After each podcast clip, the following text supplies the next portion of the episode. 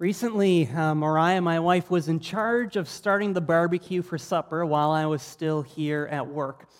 And this was one of her first times doing this, and so I FaceTimed her in to give her some of the instructions on what to do. You know, turn on the propane, turn the knobs on, get the lighter into, and kind of explain that all to her.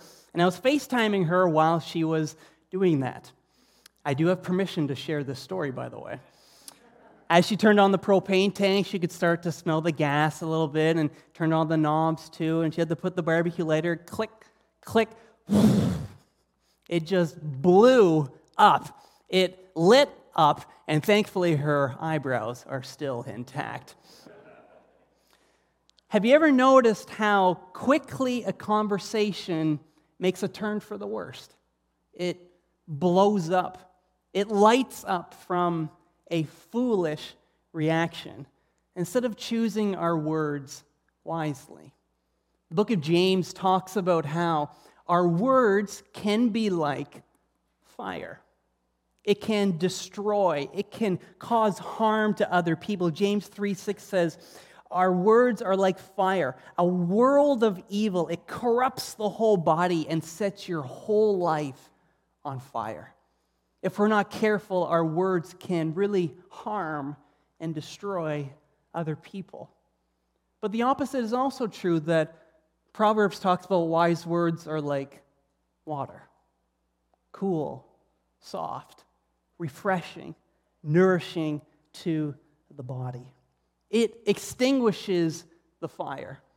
Though some fires may be a little bit more out of control, we know that as you repeatedly pour water on it, gentle, calm words, the fire will begin to extinguish.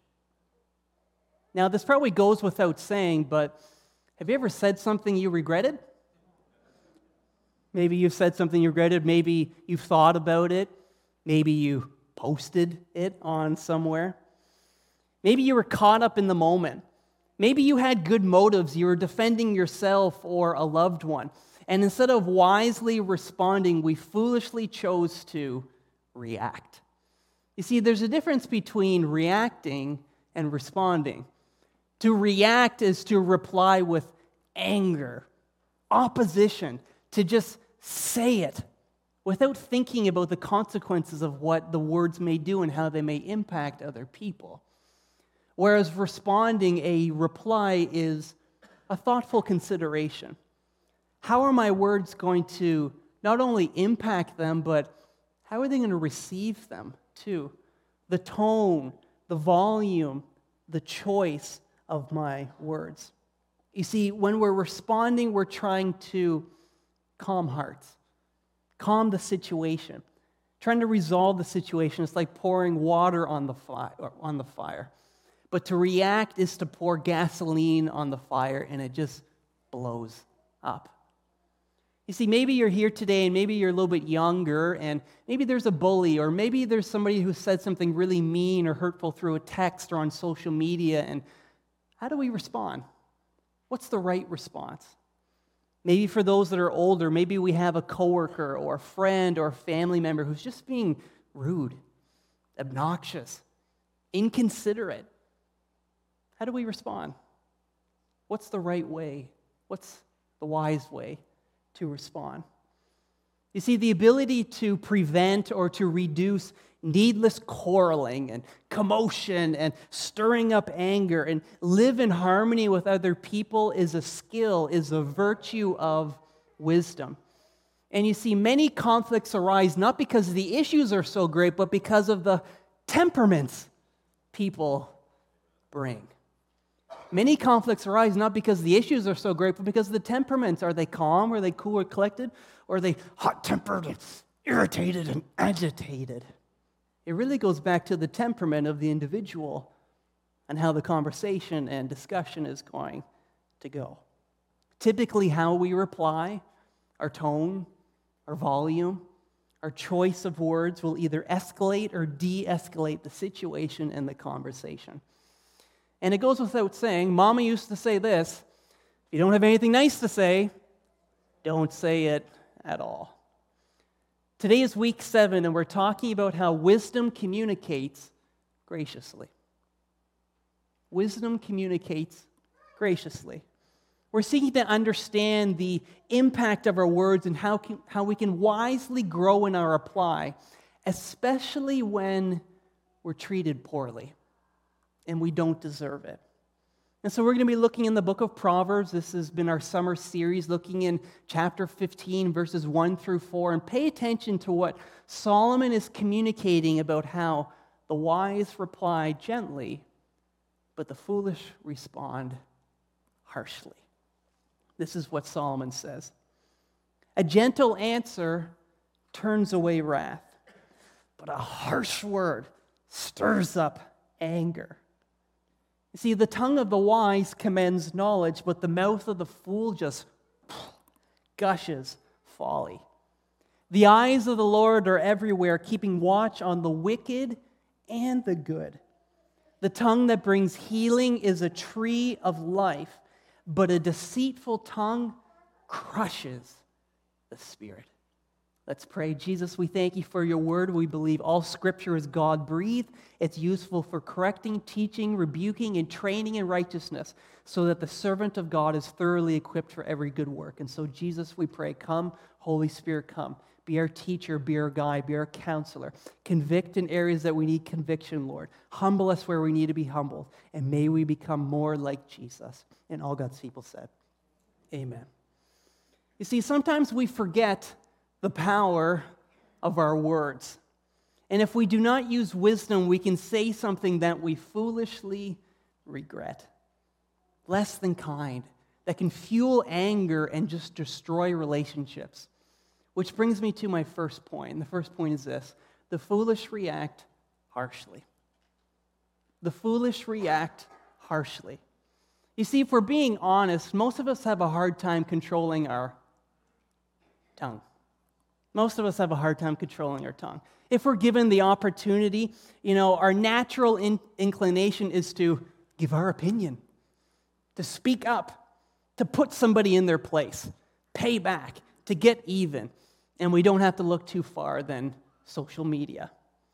And I think all of us can agree that angry words almost always return in anger. Increasing the volume of our voice does not increase the understanding, it just increases the volume. Degrading and insults doesn't help anything. It may feel good in the moment, but a word spoken harshly will reap destruction. Short term pleasure, putting someone in their place, often leaves lifetime regret. I wish I could go back. I would have said things much differently. So remember, we're talking about our reply. In Proverbs, and Solomon teaches that it is foolish to react with harsh words. He says this in the latter part of verse 1 A harsh word stirs up anger. You see, the foolish react harshly. It comes from the Hebrew word etzeb, which means a word that hurts and damages. That's what a harsh word is. Anything in our speech that is sharp, rude, unkind, or mean is a foolish, harsh word. It's a word of pain. And it stirs up what does the harsh word do? Well, it stirs up anger, not only from the one that is saying it, but for the person that is receiving it, too. It literally means, this anger literally means fidgety. It's the it's the nostril flare. It's steam coming from your ears. It's our body language begins to shift and to express our displeasure to the conversation. And it's interesting, though, that the harsh reaction comes from a position of pain and sorrow. The harsh reaction comes from a position of pain and sorrow.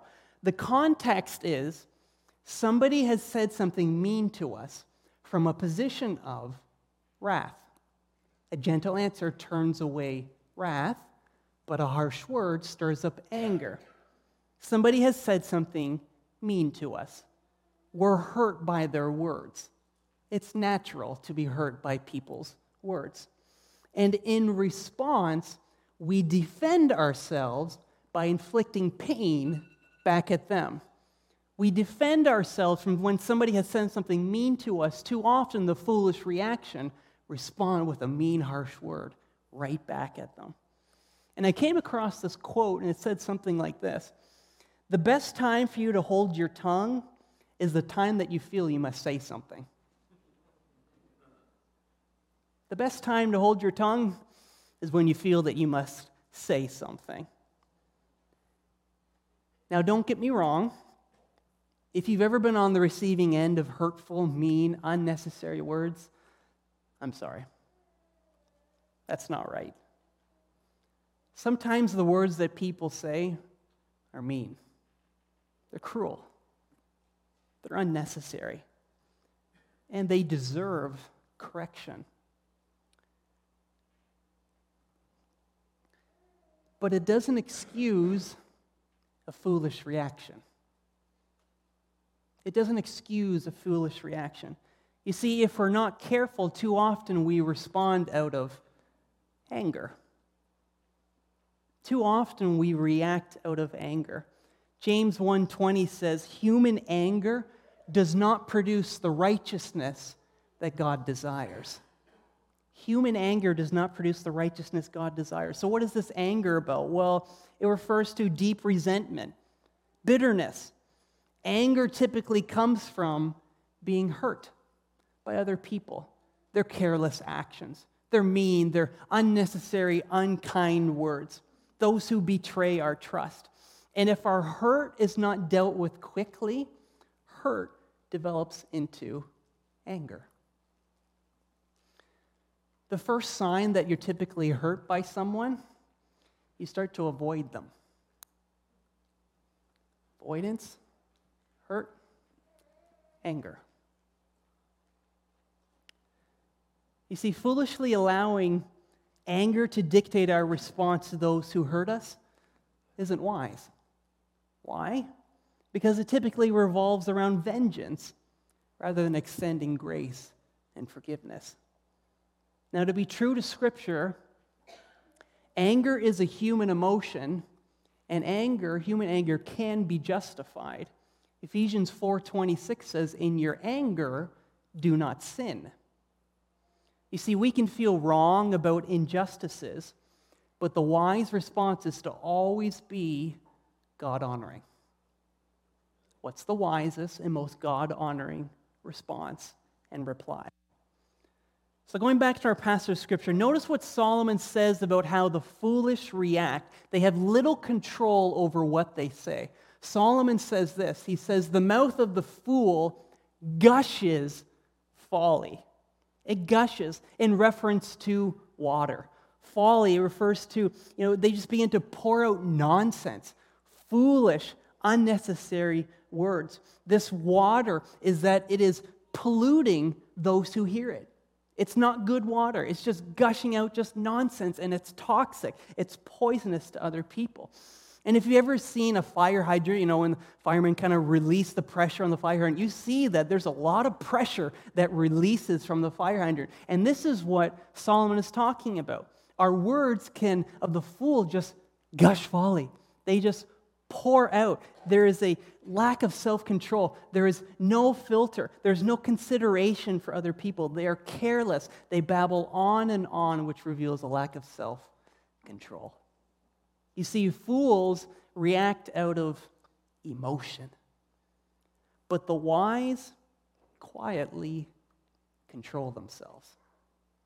They take a minute. Maybe they need to step back and look at it from a different perspective. But fools just allow their emotion put them in their place. You see, Proverbs 29 11 says, A fool gives full vent to their anger, but a wise person keeps themselves under control. So, what is the impact when we foolishly react, when we verbally say something? Well, for one, it defiles the one speaking. Jesus said, What goes into a mouth doesn't defile them, but it's what comes out of the mouth that is what defiles them. the more that we speak harshly and the more that we're inconsiderate of other people, the more natural it becomes and less aware of the impact that the words are having upon us. I don't care. Speak my mind. They deserve it. I don't care what happens to me or for the other person. And Jesus says it defiles the person. And when I was kind of doing my research and understanding, Jesus is really talking about this defiling that when we speak harshly and react foolishly, it is corrupting us, it's spoiling us, it's desecrating our body, it's destroying us from the inside out. Not only does it defile the one speaking, but a foolish, when they verbally react, is that it's destructive to community. A hot tempered man stirs up conflict. The less control that we have over our speech, the more likely we will have a destructive pattern of ruining relationships. Nobody wants to be our friend. No one wants to be around of us because we just stir up conflict. We're just looking for a fight. And not only does it defile us, not only is it destructive, well, it's also displayed to God. Jesus, God, sees everything, both what is verbally spoken and also what is thought, too. And Jesus said, I tell you on the day of judgment, people will give an account for every careless word that they speak. God knows our heart. He is fully aware of every harsh attitude or unkind thought, a word we say. And if we think it's justified, if we think that people deserve it, we'll give an account to God. So, as I was thinking about this, why is it so difficult to control our speech? Why is it so difficult to rein in the tongue when we just really want to put people in their place? Maybe in part, we're too quick to speak and not quick to listen, as James 1:19 talks about. Maybe for some, the heart of the godly thinks carefully before they speak. Maybe we don't really think before we speak. We control our foolish reactions maybe when we think before we speak. Funny illustration to help kind of lighten the mood just a little bit. Think, think, think. But that principle is true for us today. How often do we think before we speak rather than just blurting it right out and then thinking, probably shouldn't have said that? We could probably save ourselves a lot of trouble if we would just think before we speak. Take a moment, take a breath. I appreciate a principle that Pastor Dan um, talks about, and that when if he receives a you know an unkind email, typically he takes at least 24 hours to respond to make sure that his heart and his mind is calm and he can respond gently. Maybe we need to run them through these filters. Is it appropriate and necessary what I really want to say? Is it helpful? Is it kind? Is it going to help the situation? Will I regret these words? Maybe the wisest response is to just not say anything, not say everything that we think. Sometimes giving people a piece of our mind feels good, but it makes us less like Jesus. And that was one of the songs we were just singing about, which I appreciate Susan referenced. God, make us more like Jesus. Some people think their aggressive reactions is a sign of strength. If they get in my face, I'm going to get right back in theirs too. They think it's a sign of weakness to respond gently. And instead, putting someone in their place is good and healthy. Because let's just face the fact the world does it. You see, as Christians, it's a gradual process of continually being reshaped, developing new habits, new desires into the likeness of who Jesus is. And I remember one time Jesus really got a hold of my life when he told me this that sometimes I get so busy working for Jesus that I forget to become like Jesus. That was for me personally. Therefore, if we don't like what or how we're speaking, maybe we need to humbly surrender more of our heart to God. Luke 6, 4, Luke 6:45 says, "Out of the overflow of the heart, the mouth speaks." Our heart influences our speech. What is in our heart will eventually be seen and heard. And earlier we sang it. Change my heart, O oh God, make it ever true. Change my heart, O oh God, may I be like you.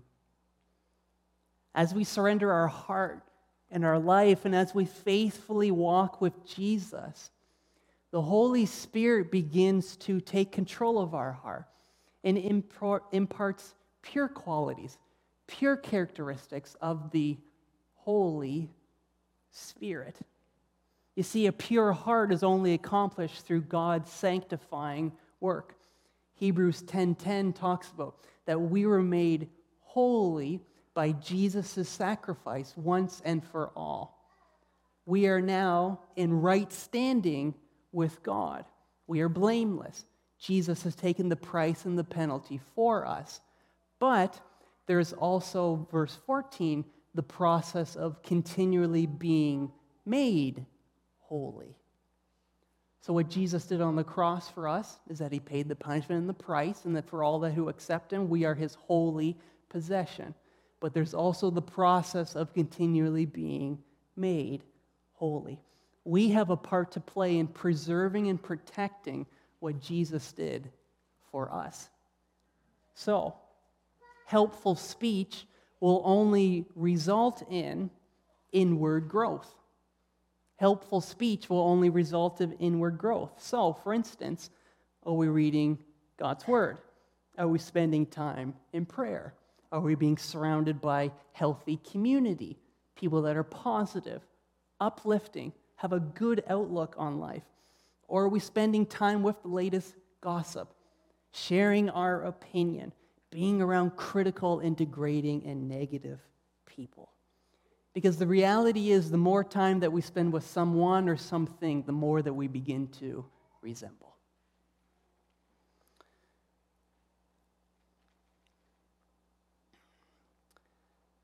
One time I was on the receiving end of pretty hard and mean and unnecessary word from someone that I didn't even expect it to come from. I can tell you that I did not verbally respond harshly but I'll admit that what they said hurt. And I noticed that my hurt was starting to develop into anger. Began to avoid the person too. And God had to teach me to forgive both what they said and the person. I had to forgive both the offense and the offender. Because what was happening was that I wasn't audibly speaking, but I was saying some pretty mean and unkind things inside my head. And God knew that I needed to forgive the person. Maybe you're here today and somebody has said some mean and hurtful words to you. If our hurt is not dealt with quickly, it'll develop into anger. And we'll probably say something that is mean and cruel. So, to protect ourselves from foolishly reacting, maybe we need to forgive. Maybe we need to forgive both what they said and the individual. It doesn't excuse, it doesn't pretend that what they did didn't happen, but we're protecting our heart from foolishly reacting. We're protecting our heart from foolishly reacting by extending mercy, grace, and forgiveness because at one time we needed it too. The Lord's Prayer talks about our Father who art in heaven, hallowed be thy name. Thy kingdom come, thy will be done on earth as it is in heaven. God, forgive us our trespasses as we forgive those who trespass against us. There's no double standard. If we're asking God for forgiveness, then Lord, help us to forgive other people too. There's a quote that goes on something like this Holding on to anger is like drinking poison and expecting the other person to die.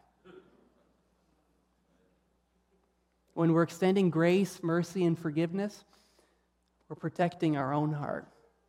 We're releasing it so that we don't respond harshly and negatively. Maybe you're hurt by someone's words and maybe you need to forgive them. Maybe there are some indicators in your speech, your tone, your volume, your choice of words that our heart is not healthy. And maybe we need to humbly surrender our heart to God. God, create in me a pure heart and renew a right spirit within me because I can't do it on my own. What's in our heart? What's in our heart will eventually pour out. But maybe the bigger question is who controls our heart? Who controls our heart? I heard this quote that says this The tongue has no bones, but it's strong enough to break a heart. Be careful with your words. The foolish react harshly. I'm thankful that God's word not only tells us what not to do, but it also teaches us what to do and the right and the wise response. And our second point is this the wise respond gently. The wise respond gently. John Maxwell said, People may hear your words, but they feel your attitude. People may hear your words, but they feel your attitude. Gentleness is first and foremost an attitude. When people say something heated, there's the temptation to return the favor. But wisdom shows us the value in responding gently.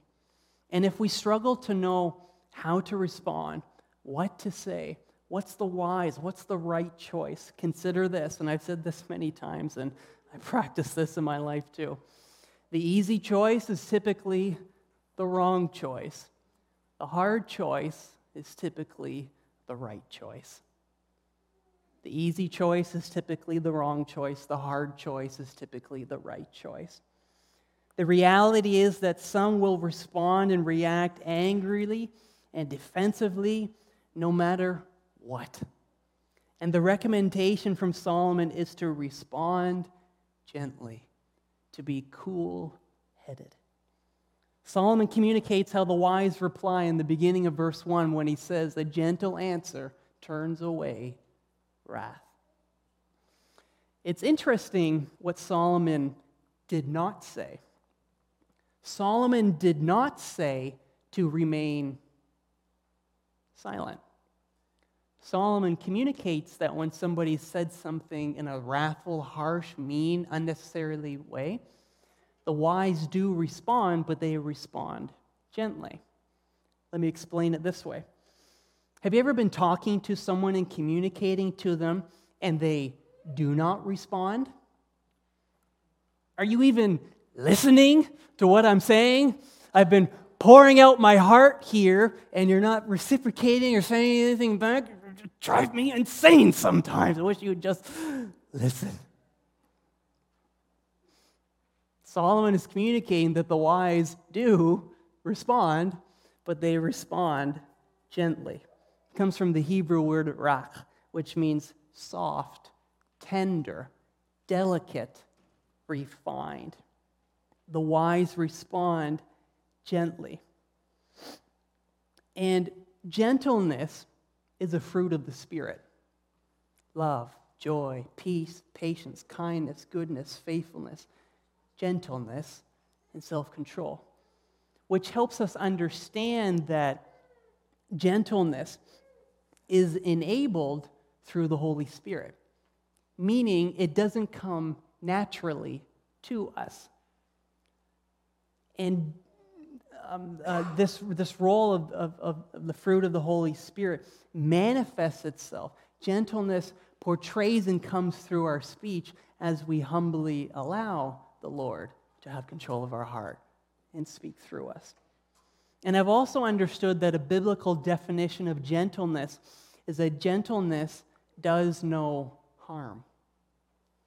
Gentleness does no harm. It's a combination of what we say and how we speak. And someone wisely pointed out that we can still speak gently, but say it harshly, too. Oh, I'm so sorry that you're dumb. I'm so sorry that you're an idiot and you foolishly messed up. Bless your heart. We can still say things gently with a mean and harsh tone and words behind it. But notice the impact of a gentle answer. What does it do?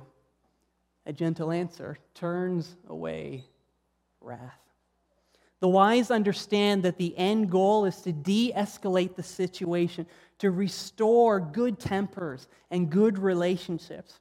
When we retaliate, when we escalate the situation, uh, we not only disrupt the other person's spirit, but we're disrupting our own spirit too, and bring a sense of God's displeasure to our actions. Therefore, we do ourselves a big favor to respond gently to help keep our own heart and mind at rest. Think for a moment of gold. Think about the process of gold. Gold is refined by extracting the impurities in it time and heat. It's a process that as the impurities begin to float to the top, you scrape them off. It's a process, time and heat. If you want to grow in gentleness, it's going to take time. It's going to be a process. It's not just going to happen overnight, but it's also going to involve heat the difficult conversations, the hard conversations that we want to avoid. And it's through time and heat that we begin to learn wisdom and control our speech. So, why is it important to respond gently? Why is it important to respond gently? Well, Solomon says, the tongue that brings healing is a tree of life. The tongue that brings healing is a tree of life. That words spoken wisely and gently can help cure and restore what was formerly broken. First and foremost, the healing, first and foremost, is for the person that hurt you. Most of us understand that hurting people hurt people. There's typically a deeper rooted issue that's going on here. And when we respond with gentleness, not only does it surprise them, but it can be a means of helping that person heal from their own hurts. There's a deeper rooted issue going on here. Their words are not communicating the true story. I'm going to help bring healing to a deeper rooted issue within their heart. But second, the healing can also be mending a broken or a damaged relationship. For instance, the gentle words of, I'm sorry. I messed up. You told me not to do that, and I did. Forgive me. Those kind of words can begin to make wrongs right. And you see, the evidence of a wise response is how calmly we respond to a harsh word. This is the objective of wisdom a calm heart. When people say something hurtful, again, there's the temptation to return the favor. But the wise seem to carefully choose their words, their tone. They do no harm. There is no double meaning behind their words, but it's heartfelt and true. Ecclesiastes 10:4 says, "Calmness can lay great offenses at rest." Consider how Jesus was on the cross. What happened to Jesus before he was on the cross? He was humiliated. He was beaten. He was mistreated, wrongfully misjudged. He just had nails go through his hands and his feet a pierced sword into a sign, a crown of thorns. And as I was just spending time thinking about how calmly the wise respond to a harsh word, I find it interesting, and I look through the Gospels of Matthew, Mark, Luke, and John. Luke records in Luke 23 34, the first words that Jesus speaks as he's just been nailed upon the cross was this Father, forgive them. The first words Jesus speaks after he was wrongfully mistreated. And I think there is a lot of truth and a perspective that Jesus is trying to teach us there.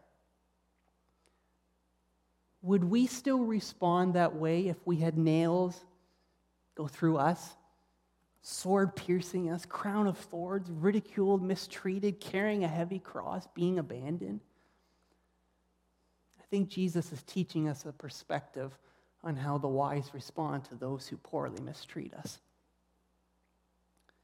In 1 Peter 2:23 it talks a little bit more about when Jesus was on the cross and it says this when they hurled insults at him he did not retaliate. When he suffered he made no threats. Instead he entrusted himself to him who judges justly. Jesus' example teaches us that the wise do not retaliate they stay calm. They seek out the good of other people. Father, forgive them. They don't know what they're doing. And they trust God that God will make all things right. So, how can we grow in wisely responding? Well, we've been talking about this, but let's just put it down in bullet form here. Maybe for some, we need to listen first. James 1:19 be quick to listen, slow to speak, slow to get angry. The principle of we have two ears, one mouth. Listen twice as much as we speak. Our tone of voice. Proverbs 15, 15 1, a gentle answer turns away wrath, but a harsh word stirs up anger. Do we tend to react harshly or respond gently to those who are poorly mistreating us? And maybe for some, we need to think before we speak. The mature Christians think how and what their words will be received. And so let's think back over the past couple weeks. Let's take a personal inventory of our life. One, how often did, did we respond gently and with kindness? How often did we respond gently and with kindness? Or, how often did we, did we react harshly with anger in mean spirited words?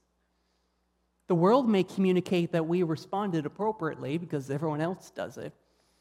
But maybe the big question is is God pleased with our reply? Is God pleased with our reply? Solomon talks about how the eyes of the Lord are everywhere, keeping watch on the wicked and the good. This is both a comfort and a warning. This is both a comfort and a warning that nothing escapes God's attention. He cannot be fooled. He knows our true heart. He knows our intentions. He knows the good and the bad. Whatever we think, say, and do, God knows the truth. So, do we need to make a wrong right? Did we say something foolishly that God wasn't pleased with? That we need to go back to that conversation and ask for forgiveness? Do we need to change how we're speaking? I love the Sunday school song. Oh, we care for little eyes what you see, care for little uh, ears what you hear, care for little tongue what you say, because the Father up above is looking down with love. Oh, be careful, little tongue, what you say. Psalm 19:14, King David wrote many years ago, which is very true for us today, and it goes like this. Lord, may the words of my mouth and the meditation of my heart be pleasing in your sight. So, what have we been talking about? Well, we've been talking about how wisdom communicates graciously. Maybe for some, we don't need to say, we don't need to say everything that we want to. Maybe for some, we need to think or listen before we speak. Maybe for some, we need to forgive so that anger doesn't consume us. Maybe for some, we need to surrender more of our heart to God. In just a moment, we're going to take a listen to a time in my dad's life. He's going to share his testimony on how God got a hold of his life in an area that he wasn't speaking very appropriately to and that he needed to change in his life. Pay attention to this video. I know that my son is uh, speaking today out of Proverbs on uh, how God wants to change the way that we speak, uh, not to speak harshly, but to speak gently, and how God wants to redeem the way that we speak to make it much more uh, honorable and wise and appropriate. And uh, as I was reading over his message, uh, I was reminded of something that God had done in my own life a number of years ago. Uh, at one point, I was a very, very negative, critical, fault finding type person. Uh, I literally would be the type of person that would come into your house and would notice that there would be dust on the counter and go home, dust. Or I would watch TV programs and watch your mistakes and begin to point them out, the, the flaws and the, the, things that I could see that were wrong in, in other people and other situations. Uh, one day I was uh, watching television and uh, I saw a mistake, a continuity problem in a, mis- in a movie where, you know, one scene the guy's got a, a, tie on, the camera angle changes and he doesn't have a tie on and then goes back to the original camera and he's got his tie on, that, that type of continuity problem. And I saw this mistake and Helen was sitting beside me on the couch and I turned to say to her, did you see that mistake? And just like that, God spoke to me and it said, this criticalness, this fault finding, uh, this negativity is so inconsistent with the nature of Jesus. And to that point, I wasn't even aware uh, that uh, how my negativity was was incompatible with the with the person of Jesus. So God pointed it out, but I had to actually cooperate with God's Spirit. It wasn't just that I became aware of it. Um, God won't just change us. We have to cooperate with the Spirit and avail ourselves of the grace that He gives to us and the knowledge that He gives to us. And so uh, it didn't happen immediately, but over a period of about three weeks, um, I would still see things that were wrong. But instead of saying something, uh, what I did is I started biting the inside of my cheek. I, kind of bite, kind of biting your tongue type of a, of a thing, to remind myself, don't talk that way. This is not the way Jesus talks. And eventually, over about three or four weeks, it, it just actually fell off. And people that know me now, they, they would be actually surprised to know that at one point I was so critical and fault finding. Um, because now I, am not. Uh, I'm just not. I, I, see the rose world through rose-colored glasses, and I see the glass half half full, not half empty. Um, but I had to cooperate. And God wants to redeem our speech. He wants to redeem us uh, to speak the way that's consistent with the wisdom of, of the book of Proverbs and ways that are consistent with the nature of Jesus. So I hope this little story is a, a little bit of encouragement to somebody as well. Thank you, Dad, for sharing. Maybe something we can do this week is what Dad talked about. Maybe for some to practically put this into principle this week Maybe we need to bite our tongue, of course, being careful there. Or maybe some other principle to remind ourselves to respond gently, to not foolishly react and to consider what and how we say things, because gentleness does no harm. Again, you heard it earlier. Many conflicts arise not because the temperaments are so great, but because, sorry, many conflicts arise not because the issues are so great, but because of the temperaments people bring. I believe that the Lord is speaking to us right now. And I don't need to tell you what the Lord is communicating to you, but I would encourage you to obey his promptings. That's what I want to encourage you with today. Obey his promptings. God knows what he's doing. God knows what he's talking about, and he wants us to be a more accurate reflection of Jesus. Let's pray. Jesus, we thank you for who you are. God, we thank you for your word that at times can be really hard to digest. But Lord, I thank you for your Holy Spirit, Lord, that we don't have to do it on our own. And so, Jesus, I pray that you would continue to transform and, and change us into a more accurate picture of who your Son, Jesus Christ, is. I pray that you would change our heart, Lord. Make it ever true. Change my heart, oh God. May we be like you.